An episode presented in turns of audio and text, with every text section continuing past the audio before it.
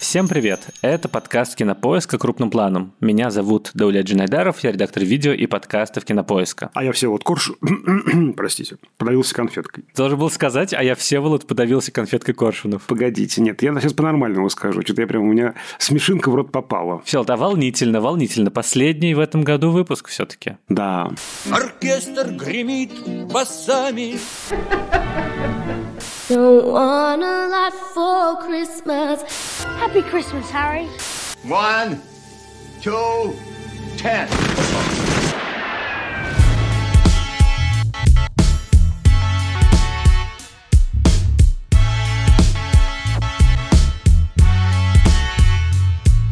Всем привет! Это подкаст «Кинопоиска. Крупным планом». Меня зовут Даулет Джинайдаров, я редактор видео и подкастов «Кинопоиска». А я Всеволод Коршунов, киновед и куратор курса «Практическая кинокритика» в Московской школе кино. А у тебя есть разные интонации, которыми ты произносишь свое имя и регалии? Конечно. Иногда просто ты такой, а я Всеволод Коршунов, как будто бы все должны знать. А иногда ты, ну, а я Всеволод Коршунов. А иногда как-то грозно, типа, что вот тут Дуля Джинайдаров, а я Всеволод Коршунов вообще-то. Всеволод Коршунов, киновед, куратор курса «Практическая кинокритика» в Московской школе кино. Филантроп, миллионер, плейбой. Вот это же точно не туда пошли. Хорошо, извините, извините. Каждую неделю мы обсуждаем новинки.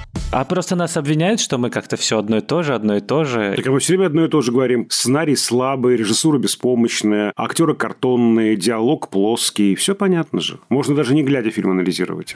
Каждую неделю мы обсуждаем новинки проката, иногда разбираем классические фильмы, а еще советуем, что посмотреть. Это финальный выпуск нашего подкаста в этом году. И в нем мы расскажем про важные тренды в кинематографе, про свои впечатления от 2023 и в конце поделимся несколькими хорошими фильмами, которые мы не успели обсудить в подкасте, но они нам чем-то запомнились. И мы хотим их порекомендовать и вам. Хочу сразу напомнить, что у нас в июле выходил эпизод с предварительными итогами за первое полугодие, и мы сегодня постараемся его не очень сильно дублировать, но при этом, конечно, расскажем про весь год, потому что год был длинный, интересный, и много чего в нем произошло, и хочется как-то действительно проанализировать и те процессы, которые в первом полугодии только начинались, а во втором уже стали очевидными. Мы со Всеволодом ведем крупным планом уже три с половиной года, начали в 2020, и это получается уже четвертый по счету итоговый выпуск. И каждый раз мы неизменно начинаем с фразы, что, ну, это был сложный, но интересный год. Но, если честно,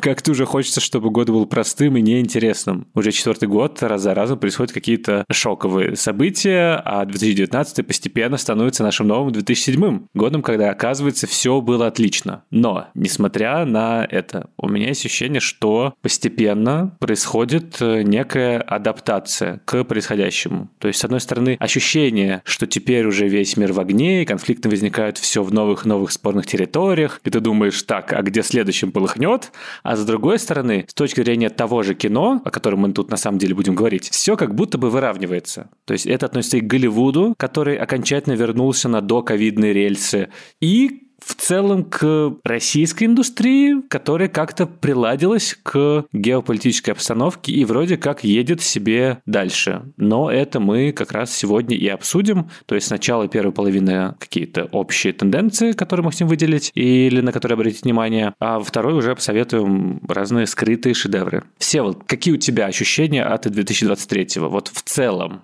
Я бы сказал, что прошлый год, 22 был годом отрицания, а это год... Вычитание, сложение. Нет, нет, нет. Принятие, если мы возьмем концепцию Элизабет Кюблер-Росс, эти пять стадий отрицания неизбежного. И вот как раз прошлый год был годом отрицания, а в этом году я, кажется, прошел все стадии. Агрессию, торг, депрессию. И вот, кажется, перехожу плавно в стадию принятия. Потому что, правда, моя картина мира, которая, в общем-то, настроена перестроечным мышлением, да, все люди братья, с кем мы недавно были в режиме холодной войны, оказываются наши друзья, и давайте посмотрим смотрим на то, что нас объединяет в большей степени, чем на то, что нас разъединяет. И вот, значит, миру мир, да, СССР оплот мира, эти знаменитые вот лозунги позднесоветские, которые были во всех городах, на всех площадях, они все, конечно, рухнули. И понятно, что вот эта вот картина мира абсолютно такая наивная, наверное, и даже в какой-то степени инфантильная, главным выражением которой, наверное, стал мультик про кота Леопольда и сам кот Леопольд «Давайте жить дружно». Вот она трещит по швам и все больше и больше трещит. И действительно страшно, что будет дальше. Вот то же самое с кино, потому что кино тоже у нас да, по швам трещит, все меняется, какие-то мощные события, такие сдвиги происходят. Там, опять же, вот эти две забастовки сценаристов, актеров. Все встало на паузу на большую, потом вроде с мертвой точки сдвинулось. И это наша реальность, которую, наверное, нужно, с одной стороны, печально, а с другой стороны, трезво принять. Вот я сейчас к этому подхожу, к мудрости принятия. На самом деле, ты сказал о том, что мир стремительно меняется, и это правда.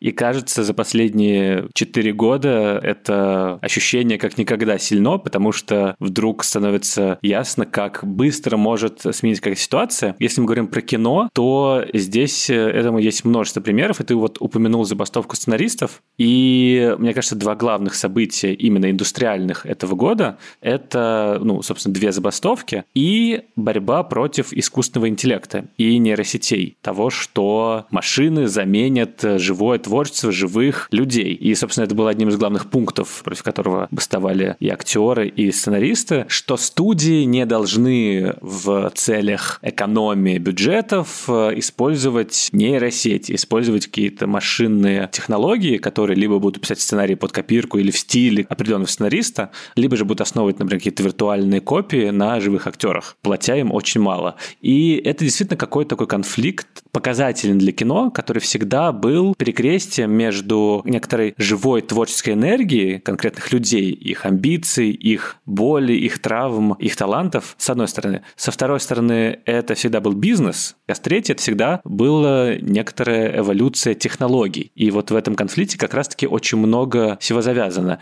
И показательно, что очень много фильмов в этом году сделало злодеями, антагонистами не просто каких-то людей, хотя там тоже, конечно, были злые люди, а именно искусственный интеллект. То есть это «Миссия невыполнима», «Операция Фортуна», «Создатель». Как будто бы творческие люди как-то чувствуют угрозу со стороны условного чат GPT. Ну и в целом, мне кажется, не только творческие люди, но и в целом любой, кто каким-то образом пользовался ну, нейросетями, в первый момент оказывается поражен тем, ну, насколько это круто и здорово работает. На второй взгляд, конечно, думаешь, что сейчас все всех заметят машины. На третий, ну и ладно, значит, надо будет как-то адаптироваться. Но при этом, при всем, несмотря на то, что так быстро мир меняется, все равно борьба за свои права в этом случае оказалась выигранной. То есть и сценаристы, и актеры, они в итоге добились от э, продюсеров какого-то улучшения условий своего труда, и это очень здорово, это как-то вдохновляет. Конечно, это в любом случае ситуация конкретная, и забастовки, в принципе, ну, такой рабочий инструмент, и солидарность работает. То есть это опять про объединение, про то, что группы людей могут сообща делать свою жизнь лучше. И это как-то действительно вдохновляет, потому что все-таки слишком много примеров у нас в мире, когда права скорее ужимаются, и репрессии наступают. Вот. А здесь какая-то такая яркая ситуация, когда получилось в обратную сторону, и это прямо радостно. Это мне напоминает историю середины и конца десятых годов прошлого века, когда Голливуд очень активно перешел на конвейерный принцип производства. Один из режиссеров, продюсеров голливудских Томас Инс оказался на экскурсии на заводе Генри Фонда. Это предприятие, которое одно из первых стало использовать конвейерный принцип. Тогда они вот этот кустарный способ создания фильма «Голливудские боссы» они разделили на разные вот эти производственные цеха. Вот есть только сценаристы, которые только пишут сценарий, больше ничем не занимаются. Есть режиссер-постановщик, который снимает фильм. Есть режиссер монтажа, который монтирует картину, ну и так далее. И как раз Чаплин, Гриффит, две суперзвезды, Дуглас Фербенкс и Мэри Пикфорд возражали против этого конвейерного принципа производства и основали компанию United Artists, которая была, собственно, антистудия, антимейджор, и они вообще занимались больше поддержкой независимого кинопроизводства и дистрибуцией его, нежели были вот такой традиционной для Голливуда года студии-производителям. Поэтому, да, конвейер, технология, прогресс, никуда от него не деться, но вот история этого года показывает, что, с одной стороны, ведь наше время мало изменилось. То есть, бизнес хочет распространяться, увеличивать значит, доходность и так далее. Если ему помогает в этом искусственный интеллект, то, естественно, он будет задействован. С другой стороны, мы сегодня говорим про инклюзивность, про человеческое какое-то отношение, про гибкость и мягкость, даже в рабочих отношениях. И поэтому сегодня мы говорим о прогрессе человеческим лицом. То есть, конечно, прогресс неотменим. Да, бороться против прогресса, мне кажется, бессмысленно. Но важно, чтобы он не был таким грубым инструментом в руках тех, кто хочет обогатиться и больше ничего не хочет, чтобы он все-таки учитывал интересы людей. При этом, конечно, забастовка длилась довольно долго, и в итоге отложилось какое-то количество релизов, а еще какое-то количество сериалов было отменено, потому что не работали сценаристы и актеры, и еще что-то перенесется в дальнейшем на какое-то время, так что, мне кажется, следующий год будет чуть-чуть в этом смысле просаженным, то есть какие-то итоги, на самом деле, забастовки мы еще, возможно, почувствуем, а возможно и нет, потому что независимые производители-то в целом чувствовали себя хорошо, и условно, не знаю, 24 или Неон, которые согласились на все требования, вообще говоря, профсоюзов, вполне себе работали и существовали. Так что с надеждой смотрим на будущее.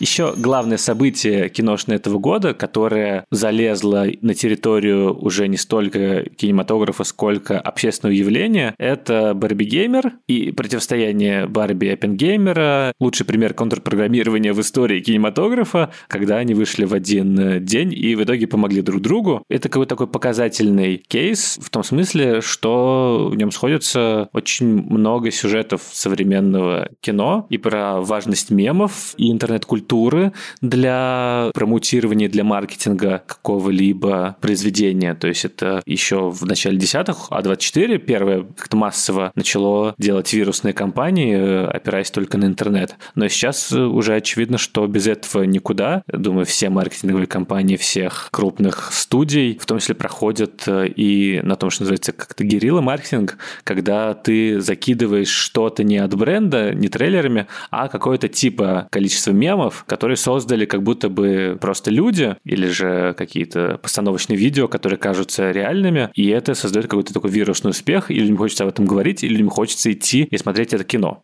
И Барби Геймер — это еще и про то, как можно спасти кинематограф, который все говорят, что вот он, значит, умирает, и все перейдут на стриминги, но у стримингов в этом году как-то не очень дела, а вот кинотеатры как раз-таки нормально собирают, и как Нолан с Гервик показали, что главное сделать событие какое-то из этого похода в кино, и что людям на самом деле недостаточно принадлежности к франшизам, что и «Форсаж 10» не добрал, и марвелские фильмы как-то начали проседать. Еще им важно просто, чтобы этот фильм чем-то отличался от других. То есть какой-то повод, чтобы пойти в кино, и какое-то интересное авторское высказывание тоже в целом повод. Ты знаешь, еще интересно, что в этом Барбингейме отразилась одна такая важная и неочевидная штука, ведь фильм это фактически про одно и то же. В них какая-то есть антиутопическая, апокалиптическая история, да, мы говорим про некий образ будущего, идеальный или страшный, и про цену, которую кто-то или мы все платим за это будущее. Поэтому вот здорово, что они на самом деле еще и сработали не просто на контрасте, но и на сближение. Ну, интересно интересно, кстати, что действительно многие фильмы, как бы самые яркие картины, хотя бы второй половины этого года, их можно было как-то объединять друг с другом. Там, условно, «Убийцы цветочной луны», «Оппенгеймер», «Наполеон» и «Убийцы Финчера». Четыре фильма четырех крутых авторов. Во-первых, там все герои в шляпах, смешных или не очень. Во-вторых, они все про вот эту вот фигуру мужчины-гения белого, бесстрастного профессионала или великого завоевателя, благородного колонизатора или ученого, меняющего мир. Они все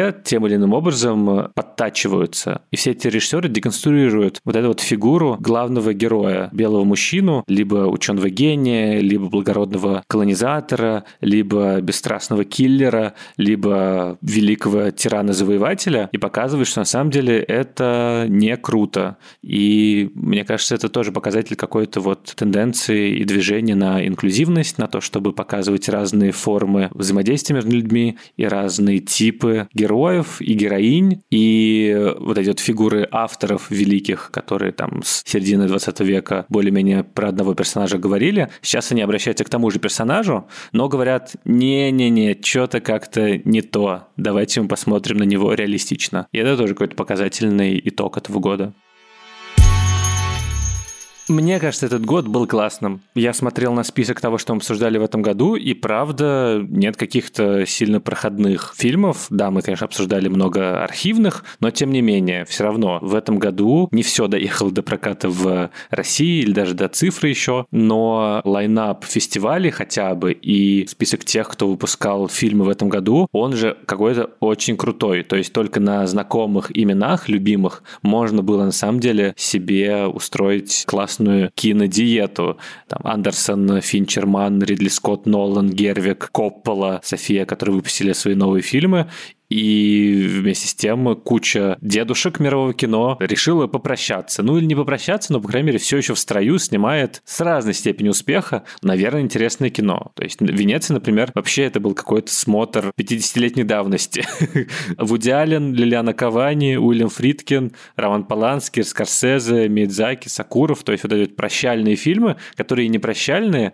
Хороший год для синефилов. И, кстати, в этом году стало очевидно, что синефилы — это какая-то отдельная становится мощь. Понятное дело, что всегда существовали синефилы, раньше они были на форумах, до этого подписывались на какие-то рассылки почтовые. Ходили в киноклубы, естественно. И в целом я понимаю, что уже давно все перешло в интернет, все обсуждения, и люди как-то кучковались по отдельным фандомам, но в этом году синефилы как будто бы аккумулировались на конкретном сайте портале Letterboxd, про который я уже много раз рассказывал, но само по себе то, что туда пришли в качестве пользователей Мартин Скорсезе и, например, Марк Фленнеган, уже само по себе о чем-то говорит, что все это уже какой-то культурный феномен, и актеров, когда спрашивают э, на красных дорожках, какие у вас четыре любимых фильма, они уже в курсе, как бы к чему это, и э, я видел интервью, в котором Софии Копполе сказали, что такое Letterboxd, она такая, о, как интересно, это вроде Тиндер для синефилов, так что, возможно, в следующем году у нас будет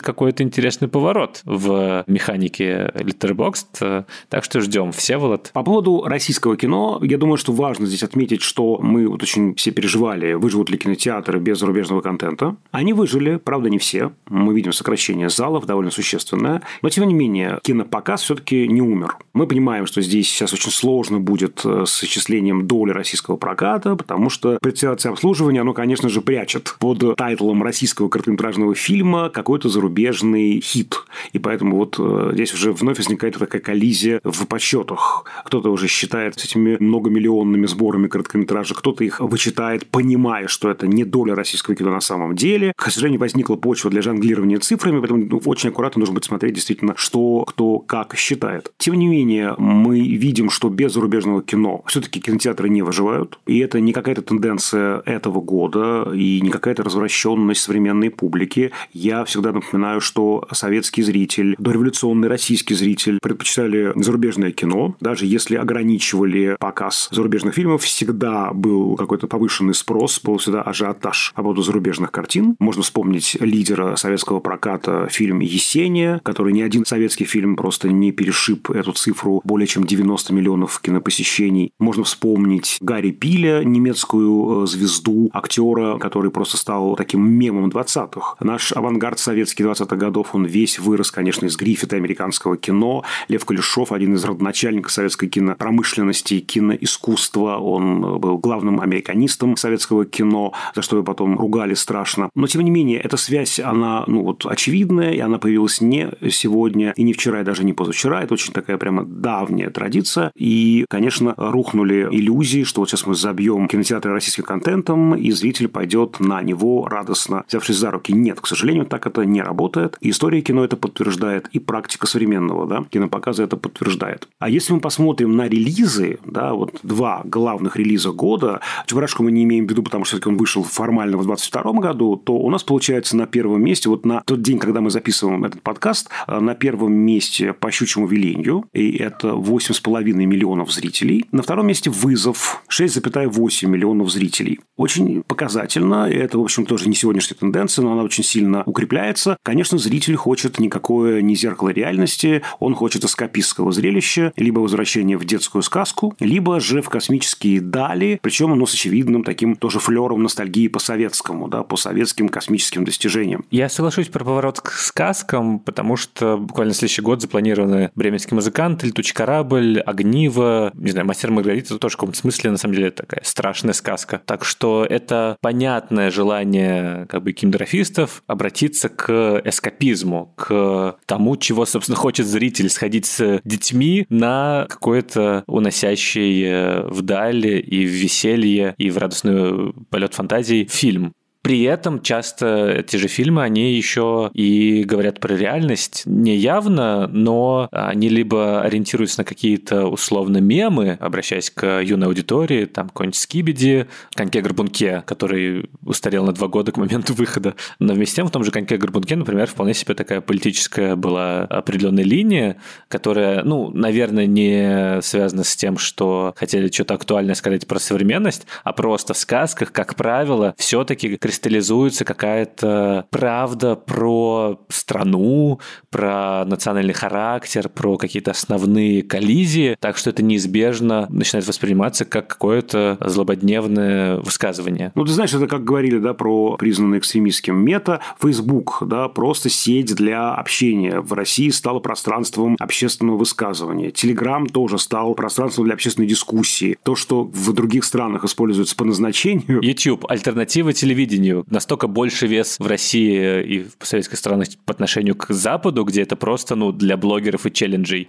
и для детей и котов. Да-да-да, это еще из-за того, что называется по-научному дефицитарности и площадки, и, собственно говоря, контента. Но при этом, несмотря на то, что уход от реальности, главным событием последних месяцев и, возможно, и года стал супер успех сериала «Слово пацана», очевидно, что это самый яркий пример, когда какое-то кинопроизведение а все-таки сериалы мы тоже включаем в какую-то индустриальную повестку, становится феноменом общественной жизни, про который высказываются депутаты Госдумы, региональные чиновники и Никита Михалков. Тоже интересное, на самом деле, явление, что два главных, возможно, сериала этого года, ну, «Король и Шут» и «Слово пацана» исследуют э, какой-то период в жизни страны, который все-таки воспринимается как, ну, переходный, когда было такое многообразие разных э, субкультур. Вот это вот какая-то тоска, возможно, современного гражданина по принадлежности к чему-то большему, по тому, чтобы быть принятым в какую-то группу с очень внятной идеологией и внятной программой, которая еще и в оппозиции к некоторой репрессивной системе и которая в конечном счете за справедливость и за тех, кто как бы прав. Очевидно, что там авторские позиции по отношению к панкам и к пацанам разные, и в целом явления тоже разные, но вот это вот как-то показательно про нынешнее состояние кинематографа, в котором, конечно, либо у тебя эскапизм, либо же какое-то исследование прошлого, но в нем все равно поиск каких-то ответов на вызовы настоящего. Мне кажется, этого будет больше. Часто ли ты ходил в кино? Я хожу исключительно по работе, либо это какие-то спецпоказы, пресс-показы, какие-то фильмы я сам представляю, веду обсуждения. И, к сожалению, наша жизнь такая, это прям трагедия для меня, что чаще я смотрю фильмы по ссылкам, которые присылают прокатчики, пиарщики. Вот возьмем «Великую магию» на Моретти. Я люблю фильмы на языке оригинала с субтитрами. Но прокатчик присылает дублированную версию. Спецпоказ идет, к счастью, на языке оригинала с субтитрами. Но я вынужден смотреть в дубляже. Знаете, мучаюсь, плачу, но смотрю. Я тоже, знаешь ли, не смотрю много кино не по работе. Мне кажется, какая-то моя личная боль, что мне кажется, что я смотрю очень мало фильмов по сравнению с э, моим многоумным ведущим, который вот на Моретти еще успевает посмотреть. И в целом, э, по сравнению с теми списками, которые выкатывают в конце года какой-нибудь Sight and Sound или Каедю Синема, я такой думаю, о нет, даже не слышал про это.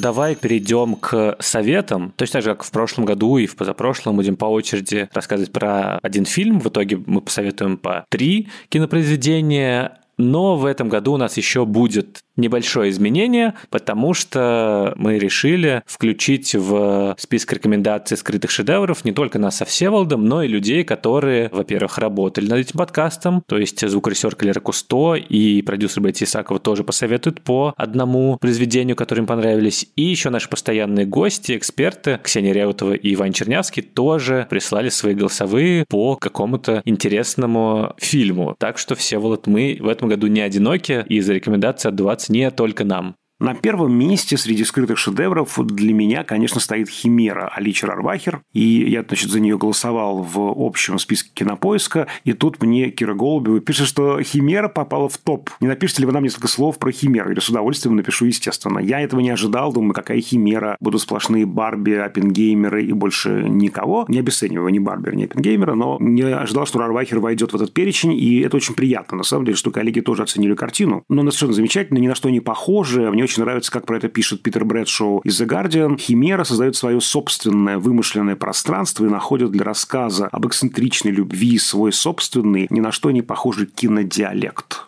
Вот правда, у Рарвахер свой собственный кинодиалект, который ни на что не похож, и даже нам пришлось, нам, критикам, выдумать термин специально для Рарвахер – магический неореализм. С одной стороны, исследование реальности маргиналов, которые как-то ну, трудно живут в современной Италии. Здесь перед нами вообще такие люди криминального типа, их называют Том Бароли, это расхитители гробниц ним прибивается некий британец, который играет Джоша Коннор, а у него есть дар. Он чувствует, знает, видит, где находятся значит, драгоценности в земле спрятанные. А Италия, как вы понимаете, страна, где, в общем-то, куда ни копни, да, что-то да найдется. И они вот как раз раскапывают какие-то поселения этрусков. Это вот, с одной стороны, такой социальный контекст, с другой стороны, фильмы Рарвахер устроены так, что они наполнены магией. Они там находят такой невероятный совершенно артефакт, этрусскую статую богини, видимо, животного мира. И, значит, с ней связана вся эта история. И, понимаете, тут важно, что этот Джоша Коннор не просто помогает людям заработать деньги, у него свой план, у него своя интрига. Они ему нужны, потому что они раскапывают да, эти древности,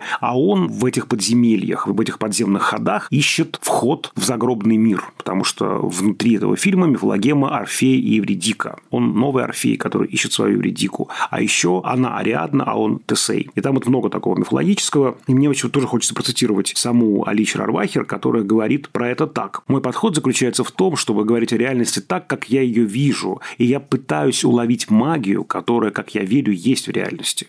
Таким образом, я пытаюсь разглядеть очарование и чудеса, которые есть вокруг себя. Я не добавляю их в какой-то дополнительной дозировке. Это, правда, ни на что не похожее кино, в нем есть отголоски неореализма и магического реализма, и французского поэтического реализма 30-х, 40-х. Нужно еще, конечно, добавить, что одну из ролей здесь играет великий великая совершенно Изабелла Расселини, которую многие помнят по «Синему бархату» Дэвида Линча и не только. Такое непростое кино для восприятия, такое мудреное кино. И при этом, если вы настраиваетесь на некий лад, на некую волну, то оно очень простое, оно прямо в самое сердце попадает. Поэтому вот очень теплое у меня ощущение вот этого фильма, и очень хотел бы это тепло разделить с вами.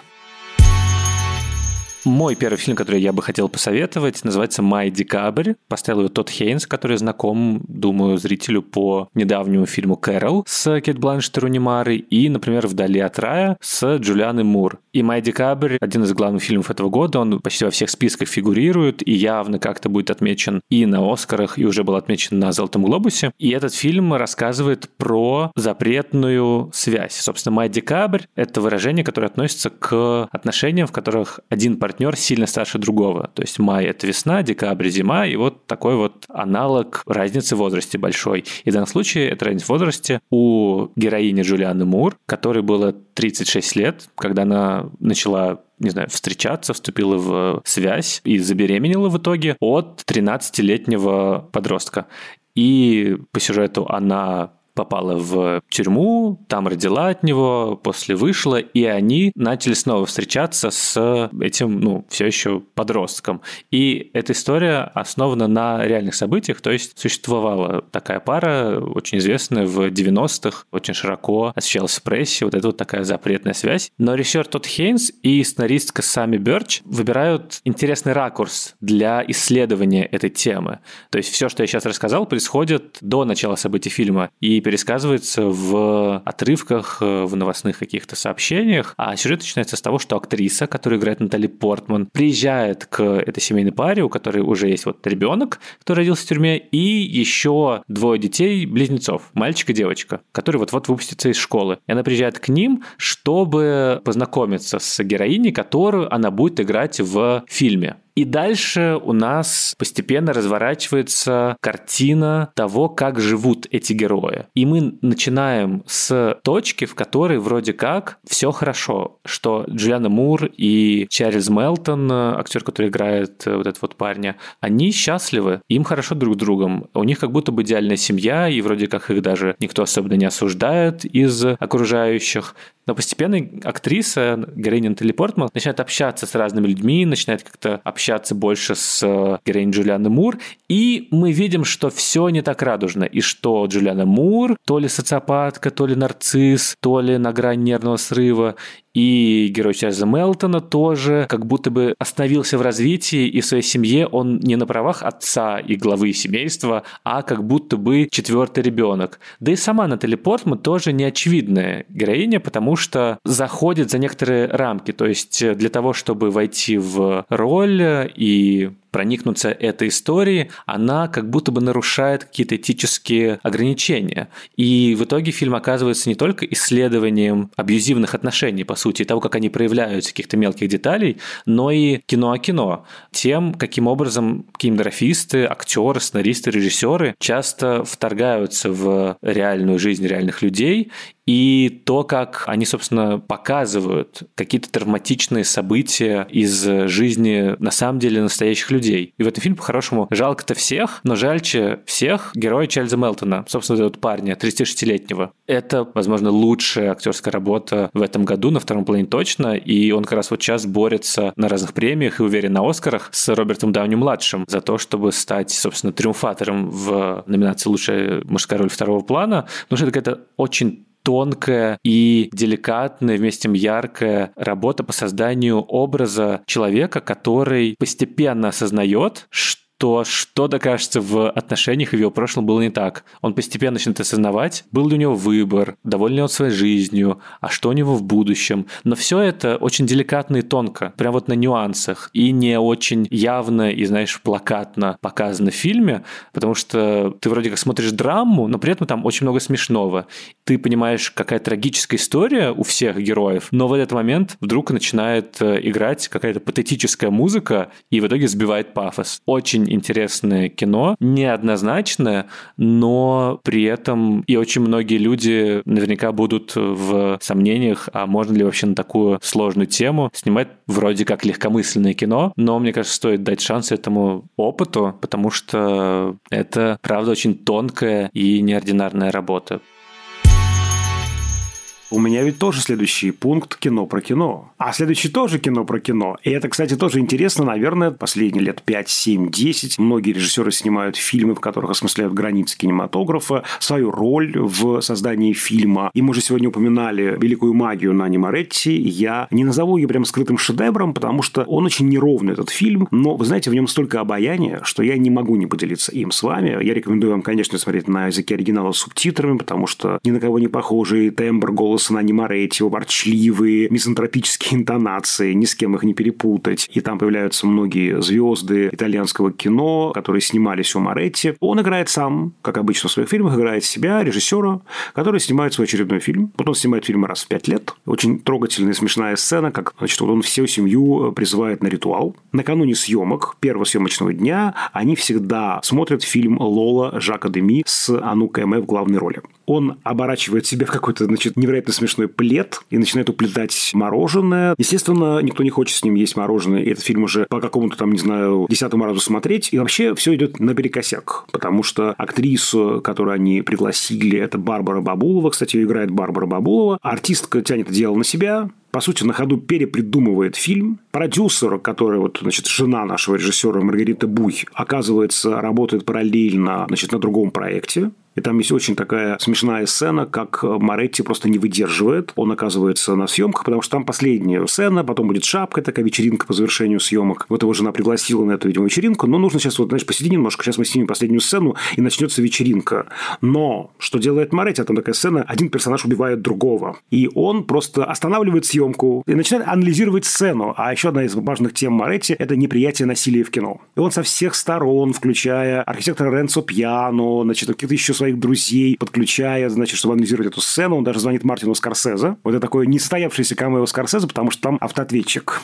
И мы не слышим голоса Скорсезе, но вот, значит, ему пытается он объяснить ситуацию. Самое ценное, что это все очень иронично и, главное, самое иронично. Моретти смеется над собой над своей мрачностью, этим мизантропическим взглядом на мир, концепцией все к худшему, в этом худшем из миров. И даже актриса ему говорит, ты просто не понимаешь, ты бессознательно снимаешь печальный фильм о любви. Это очень точно, это вообще про Моретти. Все его фильмы – это печальные ленты о любви, даже если они формально про другое. И э, в нем много обаяния, много музыки, много какого-то драйва. Фильм неровный, какие-то вещи могут вызвать такое ощущение неловкости. Там много такого стариковского брюзжания, ворчания. Есть уморительный замечательная сцена разговора с продюсерами Netflix. Но самое главное тот фильм, который он снимает. Фильм про то, как итальянские коммунисты в 50-е годы приглашают венгерский цирк, и как раз вот в эти дни совершается подавление восстания в Будапеште. И они по телевизору видят, как советские танки входят, и как, значит, там происходит что-то страшное. И здесь это прямо нужно проговорить, это прям важно, что Моретти, он был ребенком во время этих венгерских событий, он-то имеет в виду, конечно, чехословацкие события. И он выписывает на экране травму своего поколения, когда то, во что они искренне верили, верили, будучи юношами да, и девушками, в советскую утопию, оно вдруг рассыпалось просто на глазах. И он перепридумывает историю, не соглашается с советской позицией, и он выражает поддержку Венгрии. И начинается эпоха этого светлого будущего. Точный перевод названия картины «Солнце будущего». Они там выходят на Виа Фори Империале, на улицу около Римского форума, в самом центре Рима, с красными флагами, с портретом Троцкого. Это так странно и при этом так уморительно. И здесь я не могу не процитировать самого режиссера, который в одном из интервью говорит так. Кино создано не только для того, чтобы показывать уродливую реальность, кино также создано для того, чтобы мечтать о прекрасной и необычной реальности. Именно с такими чувствами родился этот фильм.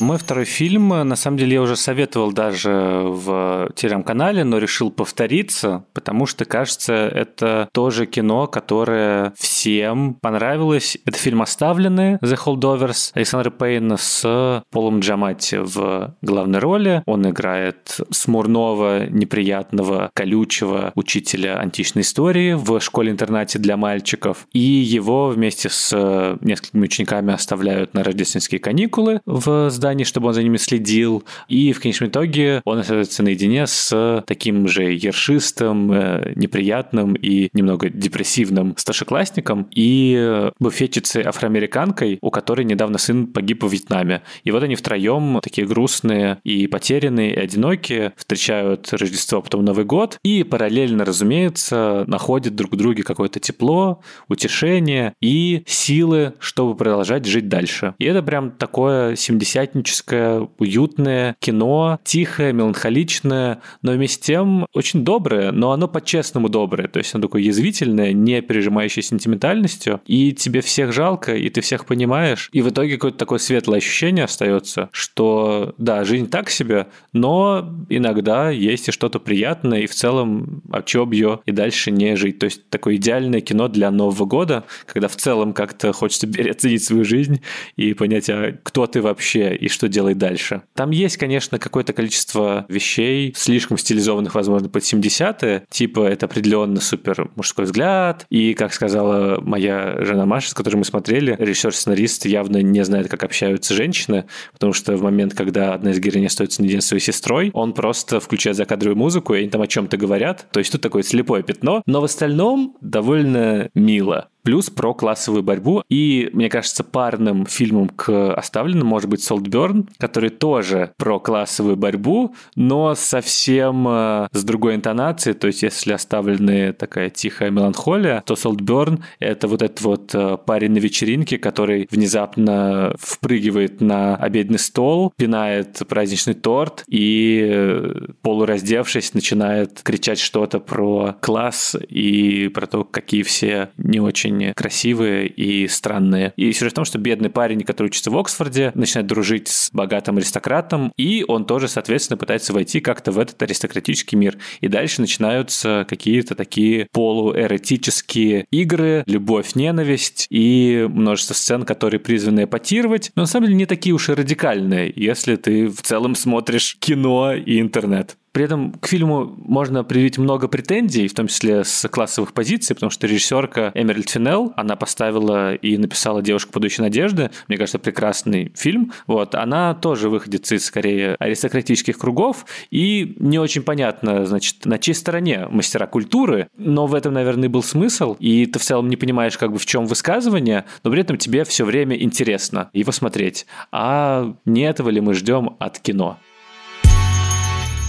Мой третий фильм, как я уже анонсировал, кино про кино, и это будет российская картина и документальная картина. Действительно, вот правильно пишет моя коллега Екатерина Визгалова на сайте кинотеатр.ру, редчайший жанр – документальная комедия.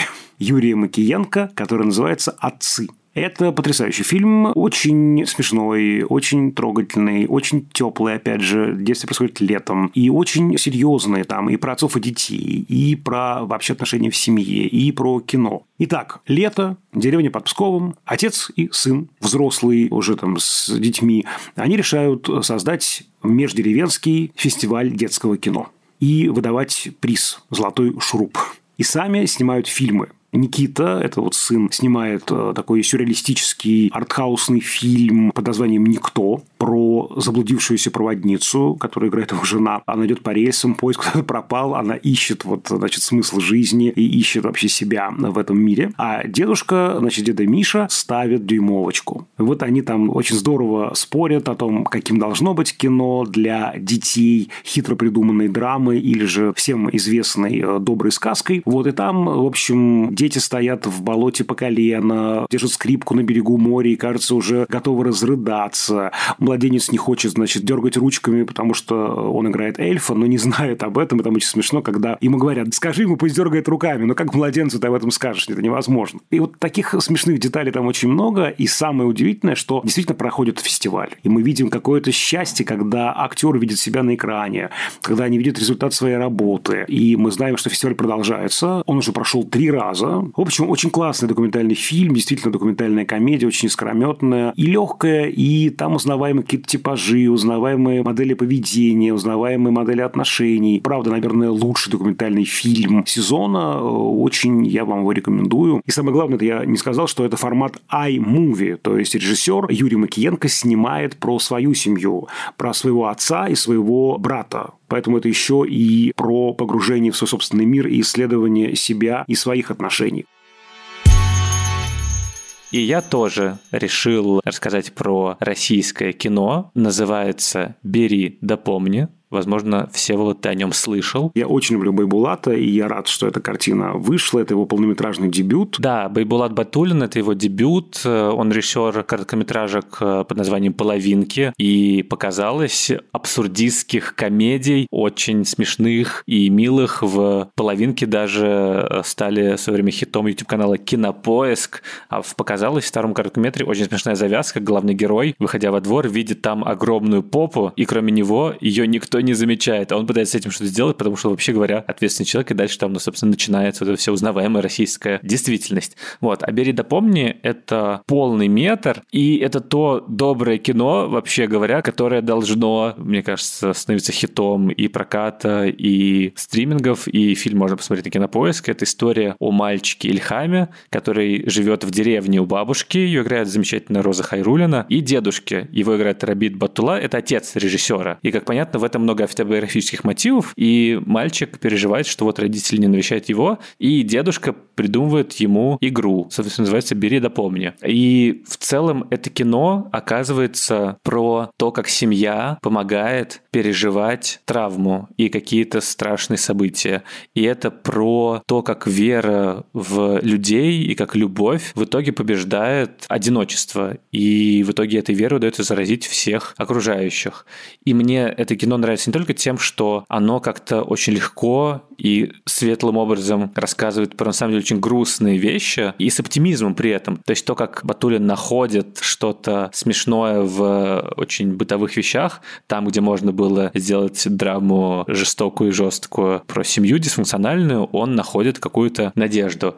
И здесь мне еще нравится, что, вообще говоря, это национальный фильм. Фильм изначально, вообще говоря, был снят на татарском, его переозвучили сами актеры на русский, но то, что российский кинематограф обращается не только к столицам Москве и Петербургу, и не только к провинции, условно, европейской, но и к разным национальностям, и то, что эта репрезентация происходит на экране, мне кажется, это очень здорово, потому что, вообще говоря, Россия большая, и очень здорово, чтобы были представлены разные люди и разные культуры. А теперь все ЛД послушаем прекрасных наших гостей этого эпизода, которые тоже хорошее кино посоветуют. Всем привет! На связи Бетси Исакова, продюсер подкаста «Крупным планом». И я очень люблю российское кино, которое не всегда влезает в выпуски нашего подкаста, но тем приятнее посоветовать его в такой нестандартной рубрике. А порекомендовать я хочу новый фильм Михаила Мистецкого «Год рождения». Очень большое мое киновпечатление в этом году, которое, несмотря на мрачноватую эстетику, подарило мне чувство чувство волшебства, веры в лучшее и надежды, пусть и немножко иррациональной. Если взять сухую фабулу года рождения, то она очень даже обычная, в каком-то смысле даже избитая. Молодой парень, Филипп, узнает, что скоро станет отцом, и ему приходится столкнуться с суровой реальностью, в которой на увлечении культовой рок-группой долго не проживешь, э, семью не обеспечишь и денег не заработаешь. Так что наш герой экстренно пытается успеть воплотить свою мечту в реальность, а для этого должно обязательно случиться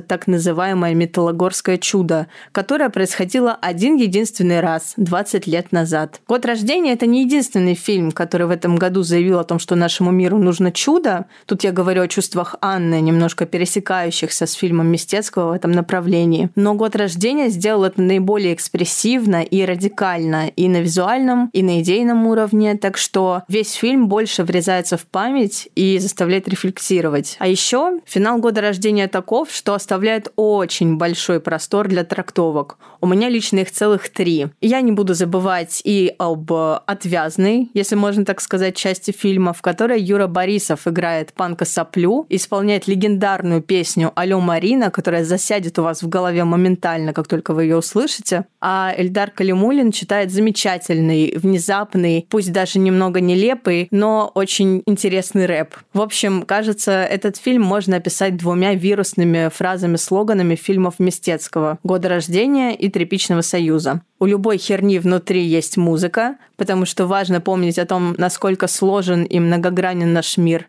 И вторая фраза «толкаем одно, а падает другое», потому что важно пытаться и не опускать руки в том, что хочется изменить в мире. В общем, я очень рекомендую «Год рождения». Это просто магический фильм и совсем не тяжело смотрится, даже если вдруг возникают какие-то страхи, что это такое сложное, авторское, хитро выдуманное кино. Напротив, это очень понятное высказывание про веру в чудо, про сохранение собственных идеалов, про то, что становясь взрослым, важно не забыть о том, какой ты на самом деле и о чем мечтал, а не просто навесить на себя кучу взрослых обязательств. В общем, буду очень рада, если вы сможете разделить со мной это светлое, немного хулиганское киновпечатление и наполниться надеждой к Новому году, в котором, может быть, даже произойдет чудо. Всем привет! Меня зовут Иван Чернявский, я сооснователь магазина комиксов «Чук и Гик», и в подкасте «Крупным планом» я обычно появляюсь, когда все вот и Даулет обсуждают экранизации комиксов. Но сегодня я э, выступаю немножко в другом качестве, советую фильм, исходя из того, что я еще и отец семилетнего, почти восьмилетнего ребенка. Немножко необычная ситуация, потому что я посоветую фильм, который достаточно известный и снят по очень популярной франшизе, но при этом я уверен, что он прошел мимо огромного количества слушателей подкаста «Крупным планом» просто потому, что у них нет детей младшего школьного возраста. Я имею в виду французский анимационный фильм «Леди Баг и Суперкот. Пробуждение силы». Этот мультфильм снят по мотивам одноименного французского мультсериала, но это перезагрузка, рассказ истории с нуля, поэтому вам не обязательно ничего знать про этих персонажей. Это история о двух французских подростках, которые волю случая становятся супергероями и защищают Париж от суперзлодея Бражника. Почему я советую этот мультфильм? Потому что, во-первых, это один из самых, насколько я понимаю, высокобюджетных французских анимационных фильмов. Он сделан и нарисован с очень большой любовью, с очень большим вниманием к деталям. Во-вторых, в этом фильме проявляется удивительное единство культур. Это французский анимационный фильм, который наследует визуально частично французской культуре комикса, вдохновлен американскими супергероями и при этом очень много в его визуальных решениях от аниме и манги. Все это смешано в одном котле, и еще туда добавлена подростковая комедия, немножко семейной драмы, а еще, в конце концов, это немножко мюзикл для российского дубляжа. Песни записывали артисты Дора и Федук, что должно вам говорить о том, насколько эта франшиза популярна среди даже российских детей. Очень хороший, легкий э, фильм, отлично подходящий для расслабленного семейного просмотра. А еще это фильм, который подводит необычный итог нашей дискуссии со Всеволодом и Даулетом о том, что супергеройский жанр на самом деле может выглядеть и так, и совершенно не обязательно для этого ему держаться на какие-то огромные вселенные Marvel и DC. Привет, это Ксения Реутова, журналистка, кинокритик и регулярная гостья подкаста «Крупным планом». В этом году я посмотрела много хорошего кино. В основном мой личный топ совпадает с топом, который был опубликован на Кинопоиске, за некоторыми расхождениями. Но есть один замечательный фильм, который в этот топ не вошел, и мимо которого, как мне кажется, многие зрители могут пройти просто из-за его названия. Это картина «Как заниматься сексом» «How to have sex» британской постановщицы Молли Мэннинг Уокер. Весной Фильм был показан на Канском кинофестивале, он получил там премию второй по важности программы «Особый взгляд», а осенью этот фильм был в российском прокате, что сейчас случается далеко не со всеми фильмами. Но, возможно, вы его пропустили. А дело в том, что, вопреки названию, секс непосредственно как акт в этой картине практически отсутствует. Это фильм о трех британских школьницах, несовершеннолетних, которые едут на летний курорт, чтобы там пить, отдыхать, расслабляться. И при случае, если будет такая возможность, возможность потерять там девственность. И на самом деле эта история не о сексе, а о всех тех романтических мифах, которые секс окружают, и о том, как эти романтические мифы работают в сознании девочек, девушек и молодых женщин, и о том, каким болезненным может оказаться столкновение этого мифа с реальностью, и о том, как ты совершенно не можешь об этом говорить, как у тебя не хватает слов, ведь весь твой словарь, которым ты располагаешь, он не про нюансы, и он не всегда про действительность, и он частично или даже полностью мужской мужской. Визуально это тоже совершенно удивительный фильм. Там камера то дичает вместе с героинями на вечеринках, то замирает вот в самые нужные, в самые драматические моменты. Отношение к этим девушкам, оно тоже меняется по ходу фильма, и постановщица, она виртуозно играет именно на перемене нашего отношения к героиням. И это не первый кстати, за последние годы отличный фильм, снятый молодой британской постановщицей. У нас уже было «Солнце мое» Шарлотты Уэллс. Также вышла «Грустная Джин» Джорджи Окли, об учительнице, которая работает во времена Маргарет Тэтчер. В январе в российский прокат должен выйти «Задира» Шарлотты Риган. И все это картины, снятые молодыми женщинами и с разных ракурсов, осмысляющие жизнь молодых женщин. И, по-моему, на нас из Великобритании движется какая-то новая и очень мощная волна. Я очень многого жду в следующем году именно оттуда. Но пока не пропустите и запомните, как заниматься сексом Молли Мэннинг Уокер. Всем привет! Это звукорежиссерка Лера Кусто. И моя рекомендация будет не о самом главном или выдающемся фильме 2023 года, но о том, который принес мне много радости и смеха, что кажется мне очень важными вещами в этом году. Я расскажу о фильме «Подземелье и драконы. Честь среди воров». Это комедия, основанная на восхитительной культовой игре Dungeons and Dragons. Но даже если вы сейчас впервые услышали этот набор букв, вас не должно это пугать. Фильм с одинаковой нежностью относится как к гикам, вроде меня, так и к тем, кто вообще не в теме, но просто любит качественное, доброе фэнтези, в котором можно спрятаться на пару часов. Сюжет простой. Барт его играет Крис Пайн, и его подруга Хольга, ее играет Мишель Родригес, сидят в тюрьме. Но сидеть они в ней, конечно, не хотят. На воле у Эдгена осталась дочка, а в тюрьме холодно и очень плохо кормят. Поэтому они планируют побег. И кажется, я хочу остановиться тут, потому что план побега, его реализация, дальнейшие события – это все так прекрасно, что портить вам просмотр даже маленькими спойлерами совсем не хочется. Фильм очень динамичный. Решения героев иногда абсурдные и смешные. И сами они не героические герои, а обычные ребята. Ну, или почти обычные. И вся атмосфера фильма пропитана любовью к оригинальной игре. Все заклинания, которые произносят игроки, существуют в D&D. Главная локация – Невервинтер – важный город в сеттинге забытых королевств. Да и герои – это не просто герои, у них есть классы – бард, варвар, друид, паладин, чародей. Все это можно найти в игре. И, кстати, листы этих персонажей, тут я обращаюсь к поклонникам D&D, можно найти на D&D Beyond. Я уже говорила, что герои действуют не всегда логично. Они совершают глупости и моментами ну просто жутко тупят. И это ровно то, что происходит во время D&D-сессий, когда реальность подкидывает вам задачку, и вы пытаетесь быстро придумать, как ее решить. Но от этого фильм становится только лучше – Потому что гораздо легче соотнести себя с девушкой, которая не до конца принимает общество, или неловким парнем, не понимающим, как к этой девушке подкатить, чем с гением, миллиардером и плейбоем. За два часа персонажи становятся вашими друзьями. С ними хочется путешествовать, делать добрые дела, ну и, конечно, искать сокровища в подземельях. В мире фильма уютно, красиво, весело. Добрые персонажи преобладают над злыми. И справедливость, даже несмотря на трудности, торжествует. И я очень хочу, чтобы у вас был такой мир. С Новым годом!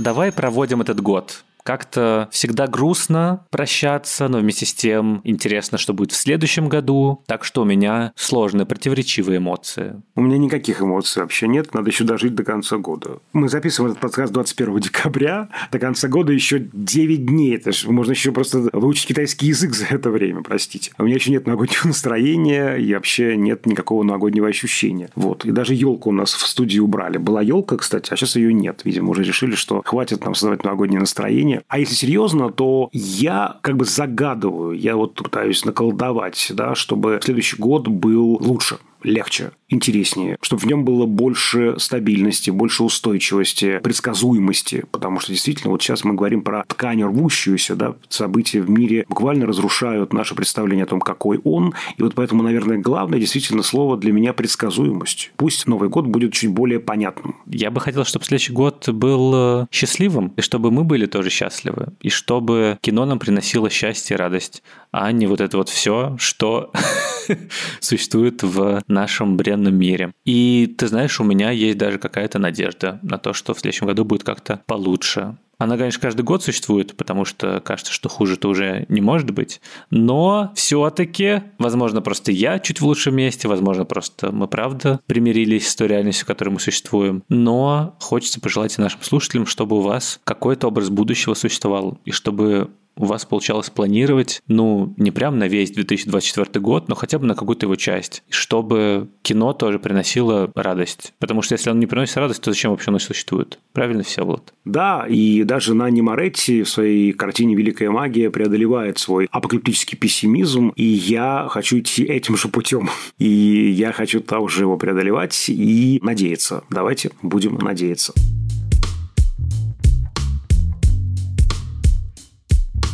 На этом все на сегодня и на 2023 год.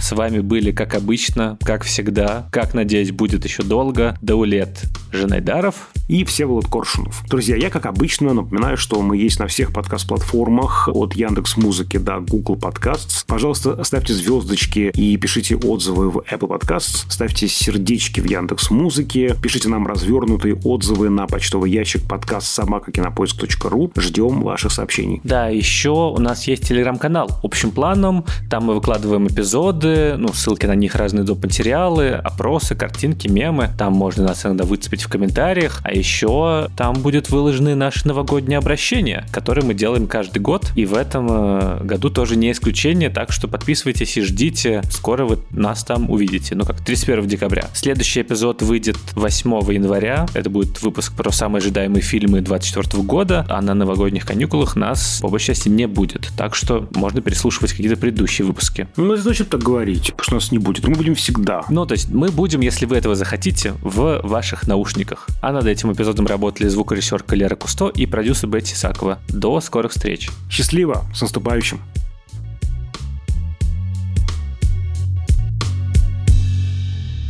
В этом году мы не виделись лично. Серьезно, да? Да, да. Придется мне нагрянуть к себе с инспекцией. Вот этого я точно не желаю.